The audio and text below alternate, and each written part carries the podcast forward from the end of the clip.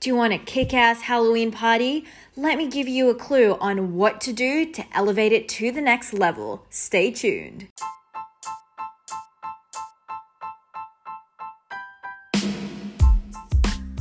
Hey, what's up, guys? It's Confessions of a Dr. Holic with Hafsa Slayman, and on this episode, I want to tell you about the coolest Halloween party I've ever been to. So, this Halloween party was done by one of my mates here in medical school. She is American, and being American means that you go absolutely crazy about Halloween. I mean, believe it or not, I've got a few friends in Chicago, and they were telling me about the insane things that have been happening for Halloween. And I know some of you might be thinking people are disappearing, crazy things are happening on the wards. Not quite. Not completely off though. So, their hospital in Chicago literally has creepy as dolls and Halloween decorations all over the place. They have haunted houses and they have a prison that has been turned into this like haunted prison, I guess. They have like some weird escape room ideas that are like Halloween themed. And I've I've seen a video, a couple of videos to be honest, of people's backyards and it's all decked out in Halloween decorations. Pretty cool if you ask me. Anyway, so l- let me tell you about this experience. So, my mate lives on the second floor of her apartment building. Basically, you walk into the building, so you have to get on to these stairs. It's pitch black. I'm not fond of the darkness. I'm admitting it to all of you. Like, if someone locks me up in a closet or like just like a dark space, like, I feel like a closet on its own wouldn't be a bad idea, but like a closet plus bugs, absolutely not. that would be enough to give me nightmares for the rest of my life. And a really dark place that would also just creep me out. I'm just gonna blame that on my imagination because I feel like whenever I watch a horror movie and like I'm just just like chucked in the darkness, I just always imagine those scenes. I know some of you might be thinking, I think you've got problems. Maybe. Let's just put it that way. So it's pitch black. I had to get my phone out, and uh, thank Christ I was with, with a friend because I would have been absolutely freaking out. But then I'm freaking out, but I need to appear cool. It's like just a thing of mine. I don't want to look like I'm freaked out, even though I'm internally freaked out.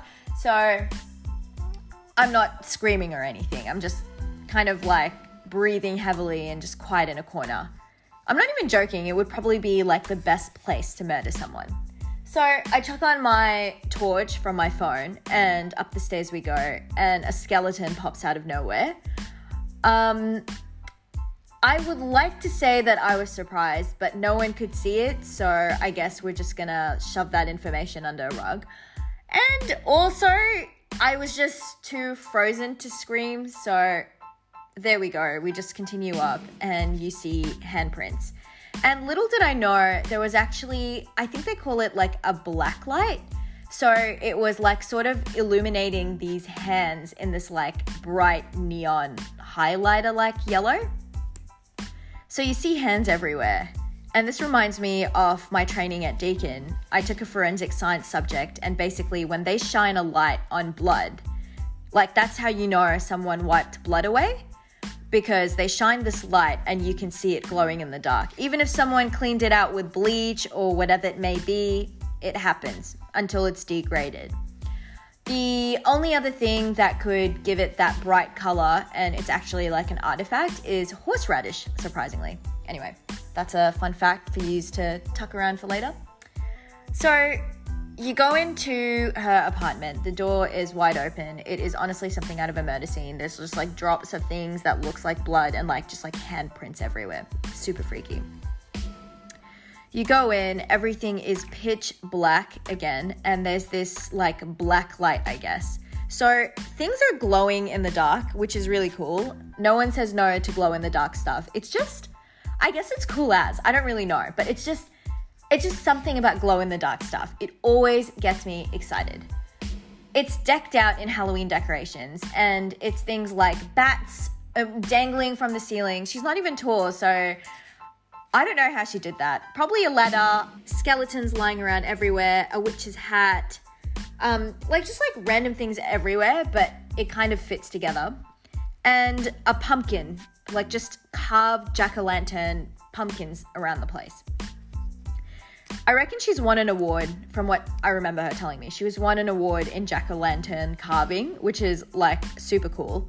I've carved a pineapple ages ago, but like carving a pumpkin, it's hard as and it looks absolutely impressive. So she's got these cool carved pumpkins all over her place and candles. So for me, the coolest thing out of all of this as a foodie was the food. She had this beautiful menu. On the menu, there was um, zombie brains from memory, and that was essentially a guacamole dip. But you know, we're keeping in the Halloween spirit. There were some blood bags. Like literally, she went to the pharmacy and she bought plastic, like you know those transfusion packs. I mean, it's it didn't have actual blood in it, but just like an empty, like plastic transfusion pack. That's what she had. And we were drinking our drinks from that. Everything was glow in the dark. And basically, this is something for all of you. Anyone that's planning a party, like even if you're not decked out in like Halloween stuff, even if you don't have that much money to spend, this is something that I urge all of you to spend on. Tonic water. It glows blue in this black light filter. I suppose you should get a black light filter as well. But anyway, just to let you know, tonic water glows blue. So we had blue drinks. Some people had gin and tonic, so it was glowing blue. But the other thing that was really interesting, I'm I'm not a drinker, so she was like to me, "Okay, Hafsa, like you're gonna have to drink one of the glow in the dark drinks." It was yellow. Guess what was in it? It's got B12 in it.